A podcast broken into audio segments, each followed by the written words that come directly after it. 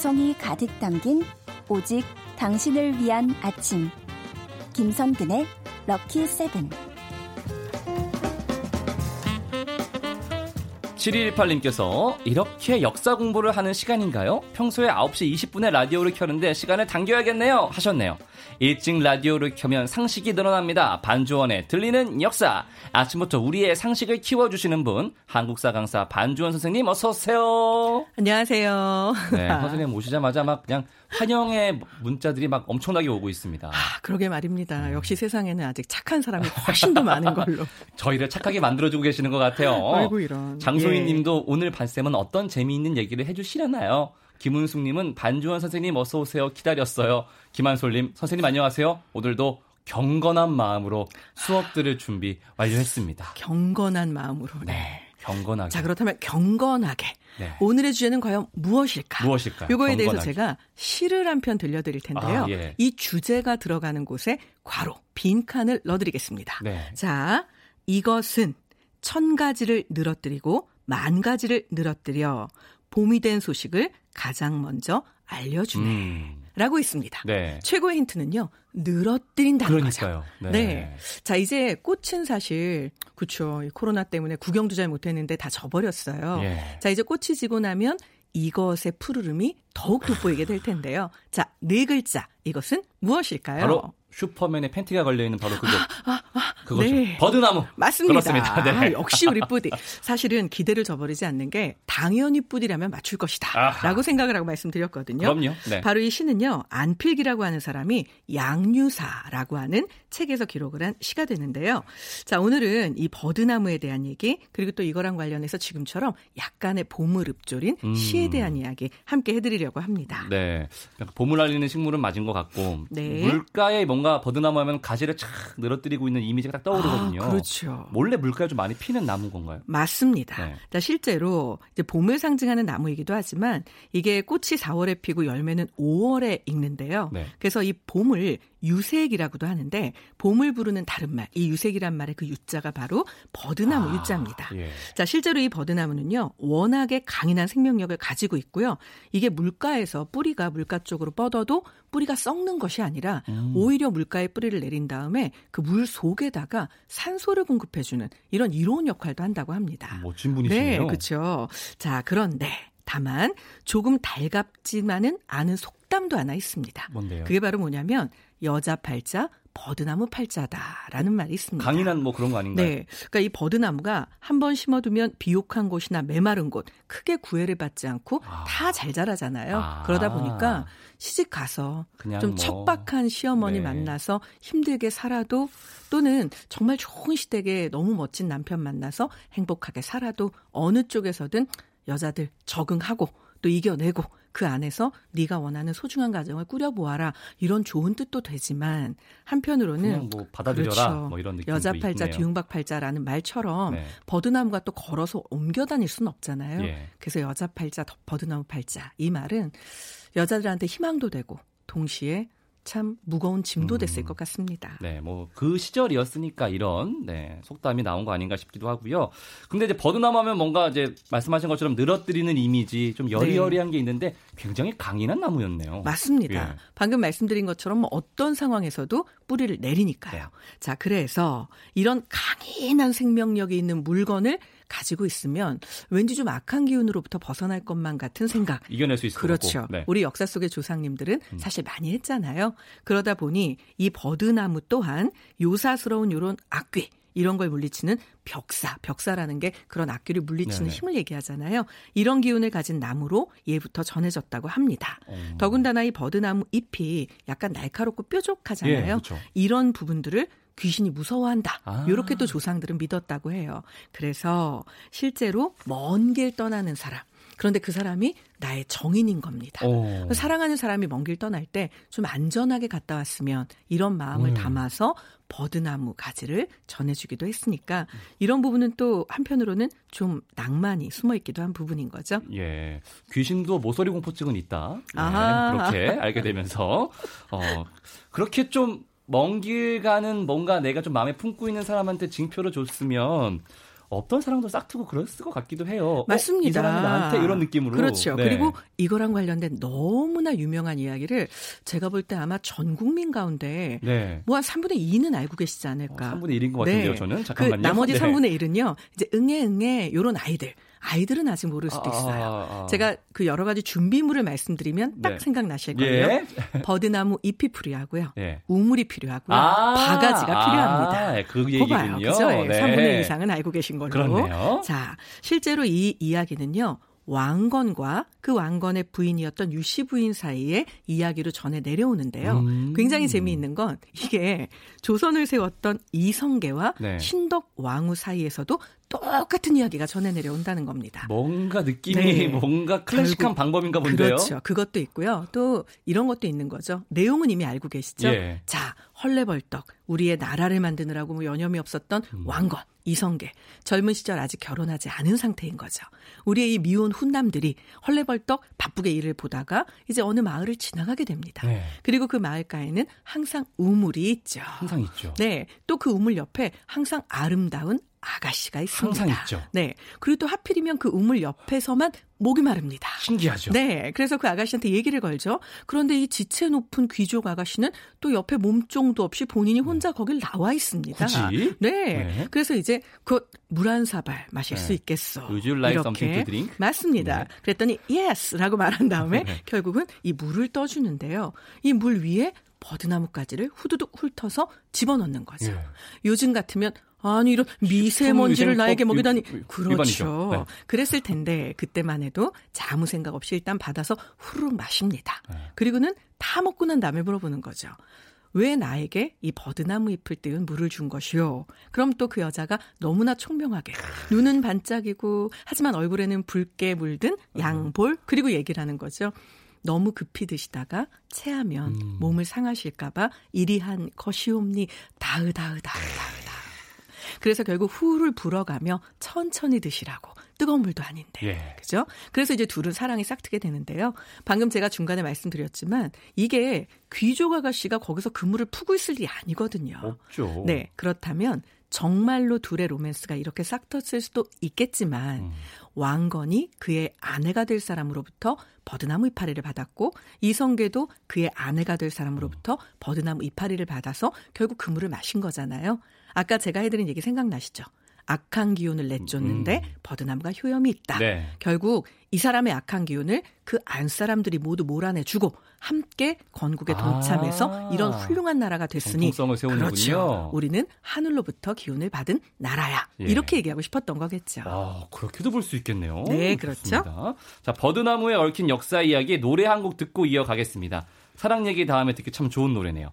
김수영님의 신청곡입니다. 조용필의 Bounce. 김성근의 럭키세븐, 반주원의 들리는 역사 함께하고 계십니다. 우리 김양숙님께서 버드나무 가지 하면 우리 국민학교 때 선생님 회초리라 좋은 추억이 없는데 그 많은 역사가 어려 있다니 하셨어요. 하긴 네. 회초리로 많이 쓰이지 않았을까요? 탄성도 좋고. 아, 약간 일단은 딱, 이 예. 국민학교라는 표현에서. 예, 조금 이제 연배가 있으신 네, 뭐. 자 그리고 회초리 부분은요 제가 드릴 말씀이 있어요. 예. 원래 우리 조상들은요 버드나무 가지로는 회초리를 만들지 않았습니다. 아, 그래요? 네. 자, 이유는요. 이게 이제 제가 아침이어서 사실은 좋은 얘기만 들려드리려고 했는데 예, 예. 세상 모든 게 다 빛과 그림자가 있잖아요. 그렇죠. 어둠이 있고 이 버드나무도 좋게 보는 사람이 있는가 하면 버드나무가 약간 뭐 이렇게 축축 늘어뜨리고 있는 그 가지 그 모습이 예. 밤에 보면 어떨 것 같으세요? 약간 마계에 있는 그쵸, 나무 약간 같은 무섭겠죠. 느낌. 네. 그래서 이게 약간 이제 우리 옛날 사람들은 보통 귀신이라고 하면 다 머리를 풀어 있잖아요. 네, 그렇죠. 그래서 이게 밤에 보면 음기가 아주 강한 여인이 머리를 풀어 헤친 모습과도 같다라고 해서 음. 나쁘게 보는 사람들은 또 이 버드나무를 한없이 나쁘게도 봤습니다. 아. 그러다 보니 버드나무 가지로 회초리를 만들어서 아이를 치는 건 악한 기운을 없앤다고 생각하지 않고요. 거꾸로? 예, 이 부분이 음. 아이한테 음의 기운을 넣는다라고 생각을 했다고 해요. 그래서 사실 회초리로 쓰지 않았다고 하는데 이건 이제 뭐 그냥 전해지는 얘기인 거고 조금 과학적으로 생각해 보면 버드나무 가지가 탄성이 너무, 너무 좋잖아요. 이걸로 아이를 때리면 정말 회초리 치는 것 같겠죠. 그렇죠. 근데 그 회초리가 그냥 회초리가 아니라 채찍 치듯이 아마 살을 파고들 겁니다. 위험할 수가 네. 있어서. 그래서 안 쓰지 않았을까 네. 하는 생각도 들죠. 아유, 네. 저도 회- 버드나무 가지로 해초리를 맞아본 적은 없습니다. 네, 네. 다행이죠. 그 말의 뜻은 다른 거. 네. 네. 4051님은 아 또 좋은 얘기는 예전에 버드나무 작은 가지로 피리로 불던 생각이 나네요 아, 하셨습니다. 네. 많이 불었죠. 네, 저는 못 붑니다. 버드나무에 관한 민요도 있어요. 이게 네. 민요였군요. 저는 이제 김세란 씨 노래로 알고 있는데 이거 그렇죠. 민요 가수시잖아요. 네, 천안 삼거리 음, 그렇죠. 능수야 버들은 이거예요. 아 맞습니다. 제멋에 겨워서 그렇죠. 휘내려 있구나 이런 가사로 어허라. 이어지는. 아니 네. 휘늘어졌구나를 정확히 알고 있는 사람도 네. 처음 봤어요. 왜 알고 있는지 네. 모르겠네요 제가. 자 그런데 여기서 능수야 버들이잖아요. 네. 그 능수야 버들이 뭘까 궁금한 적 없으셨어요? 예. 네, 그러니까 이게 아 버드나무의 종류인가 이렇게 생각하시는 분도 계시던데요. 아, 그래서 버, 그냥 버들이다. 네, 예. 사실 능수야 버들은 이 조금 애틋한 사연을 품고 어머나. 만들어진 이름입니다. 뭐예요? 자, 조선 시대. 그런데 조선 초입니다. 자, 조선 초의 북쪽 국경 지방에 민병으로 근무를 하러 간다 라는 말의 비슷한 뜻은 뭘까요? 나라가 생긴 지 얼마 안 됐고 예. 자 이제 계속해서 거란하고 여진에 남아 있는 잔당들은 예, 쳐들어올 거고 예. 그 오랑캐들하고 싸움을 아. 하러 가는 그럼 거기로 간다. 이건 결국 살아 돌아올 위험하다. 가능성이 별로 예. 없다라는 뜻인 거죠. 자, 실제로 조선 초에 유봉서라는 사람이 있었습니다. 자, 이 사람은 호랍이었는데요. 나이 어린 딸 능소를 키우고 있었습니다. 네. 그런데 문제는 이 사람에게 왕명이 떨어진 거죠. 북쪽 국경지대를 수비하는 민병으로 근무하러 가라. 그런데 여기에는 자녀를 데리고 갈 수가 없었습니다. 아. 결국 어린 능소를 홀로 남겨두고 아버지는 떠나게 된 거죠. 물론 일가 친척 주변 이웃들에게 부탁을 하긴 했지만 이 호라비와 그리고 아버지밖에 바라보지 않고 살았던 능소의 가슴 아픈 이별은 당시 사람들을 눈물 짓게 하기에 그래요. 충분했습니다. 네. 그래서 이들이 헤어졌던 그 거리에 이 아버지는 내가 꼭 살아서 돌아올게 라는 믿음의 증표로 버들가지를 꺾어서 심게 됩니다. 아. 버드나무는 가지만 꺾어서 심어도 뿌리를 쉽게 내리는 강인하네요. 강인한 아이니까요. 네. 아빠도 이렇게 강인하게 용기 내서 꼭 살아 돌아올게 음. 라는 뜻이었던 거죠. 하지만 아버지는 돌아오지 못했습니다. 그래서 능소는 그 삼거리에서 아버지가 언제 돌아오실까를 기다리면서 매일같이 눈물 짓게 됐고요. 음. 그래서 사람들은 능소야 버들이 결국 구전되어 능수야 버들로 민요 속에 정착되게 된 거죠. 네. 아유, 참 가슴 아픈 그런 얘기까지 있는 버드나무인데 네. 역사 속에서 참 되게 친근한 나무였네요. 그럼. 오, 친근한 나무죠. 네. 예를 들면 이순신 장군 기억나시죠? 그렇죠. 17살에 묵과를 보러 갑니다. 예. 자, 그런데 말을 막 달리면서 묵과 시험에 응시해서 뭐 본인의 기량을 펼치던 중간에 말이 말이 안 도와주죠. 아이고, 그래서 결국 뚝 떨어져서 다리가 예, 결국 다쳐서 부러지게 되잖아요. 네. 그런데 다른 사람 같으면 거기서 포기했을 텐데 우리 이순신 장군 포기하지 않습니다. 나 이순신 포기를 모르는 남자. 오야. 나는 옆에 있던 나뭇가지를 꺾어서 네. 그걸로 다리를 지탱하고 시험을 마저 치르게 되는데요. 바로 이때 꺾어서 다리를 지탱했던 그 나무. 그 나무, 그 나무 무엇이었을까요? 혹시 버드나무? 맞습니다. 어머나. 딩동댕 버드나무였고요. 네. 자, 이 외에도 사실 우리 아침에 양치질 하셨죠? 그렇죠. 예, 이 양치라고 할 때 이 양치, 요 양치는 양지에서 나온 말입니다. 네. 아. 그런데 우리는 흔히 양치라고 하면 치아의 치자라고 생각하죠? 아니었어요? 아닙니다. 양지는요, 버드나무 양자, 가지지자입니다. 과거에 어나. 칫솔이 없었잖아요. 예, 예. 버드나무 가지를 꺾어서 그걸로 이빨을 닦았습니다. 어. 네, 그래서 양지가 양치가 되었거든요. 이렇게 해도 우리 생활 속에 숨어 있죠. 네. 근데 이거 외에도 너무 많은데요. 소름. 네. 네, 예를 들면 바람에 나부끼는 버드나무 가지. 뭐 아름답겠죠. 그렇죠. 그래서 요거를 머리에 비유해서 유발. 그러니까 머리카락이 되게 윤기 있는데 숱도 많은 사람, 버드나무 머릿결인 거죠. 예, 그래서 유발이란 말을 쓰기도 하고요. 또 이제 이 미인의 눈썹. 일단 눈썹이 가지런할 거잖아요. 그렇죠. 그래서 유미, 버드나무 유자를 써서 이렇게 표현하기도 하고요. 자, 무엇보다 이건 참 제가 마음에 안 드는데 이 버드나무 가지 참 가늘죠. 예. 낭창낭창합니다. 그래서 음. 이거를 날씬한 음, 여자의 음, 네. 허리에 비유를 하기도 했습니다. 예. 왜 그랬을까요? 아, 예. 그래서 결국은요, 유요라고 하면 날씬하고 몸매가 좋은 여자의 허리를 뜻하기도 했습니다. 네. 저도 부럽네요. 유요. 네, 네 기억해 보겠습니다. 이렇게 뭐 버드나무 관련한 얘기만 해도 뭐 하루 다 가겠어요. 맞습니다. 네. 자, 실제로 이 버드나무랑 관련된 지명도 있는데요. 오늘날은 음. 이름이 달라졌습니다. 아, 달라졌어요? 네, 하지만 고려 시대에는 이곳을 양진이라고 불렀거든요. 이 양진이라고 하는 이 뜻 자체도 결국은 버드나무가 많아서 버드나무 양자를 집어넣어서 버드나무 나루터 그래서 양진이라고 음, 불렀던 거예요. 네. 오늘날 이름은 달라졌는데요. 네. 오늘날 이름은 서울특별시 광진구 광장동에 있던 나루터 광나루가 바로 아. 과거에는 양진이었습니다. 네. 네. 광나루는 알아서 다행입니다. 네. 양진은 몰랐지만 뭐 버드나무 얘기를 하다 보니까 정말 스튜디오에 봄 냄새가 가득한 것 같고요. 네. 거기에 너무나 아름다운 꾀꼬리 같은 우리 반쌤의 목소리가 함께하니까 이런 꾀꼴. 꾀꼴 꾀꼴 너무 좋은 것 같습니다. 네. 이런 봄에 좀 들려주고 싶은 시 같은 거 마지막에 다 하면 좋을 것 같아요. 그렇죠. 자, 이 시는요. 이혜인 수녀님이 쓰신 봄날 같은 사람이라는 시입니다. 네. 자, 봄날 같은 사람 다 들려드리면 너무 좋겠지만 네, 그런 건 이제 시간 관계상 좀 아우, 생략을 하고요. 찾아볼게요. 마지막 부분만 네. 사실 우리들 가슴을 포근히 적셔주는 것은 봄이다.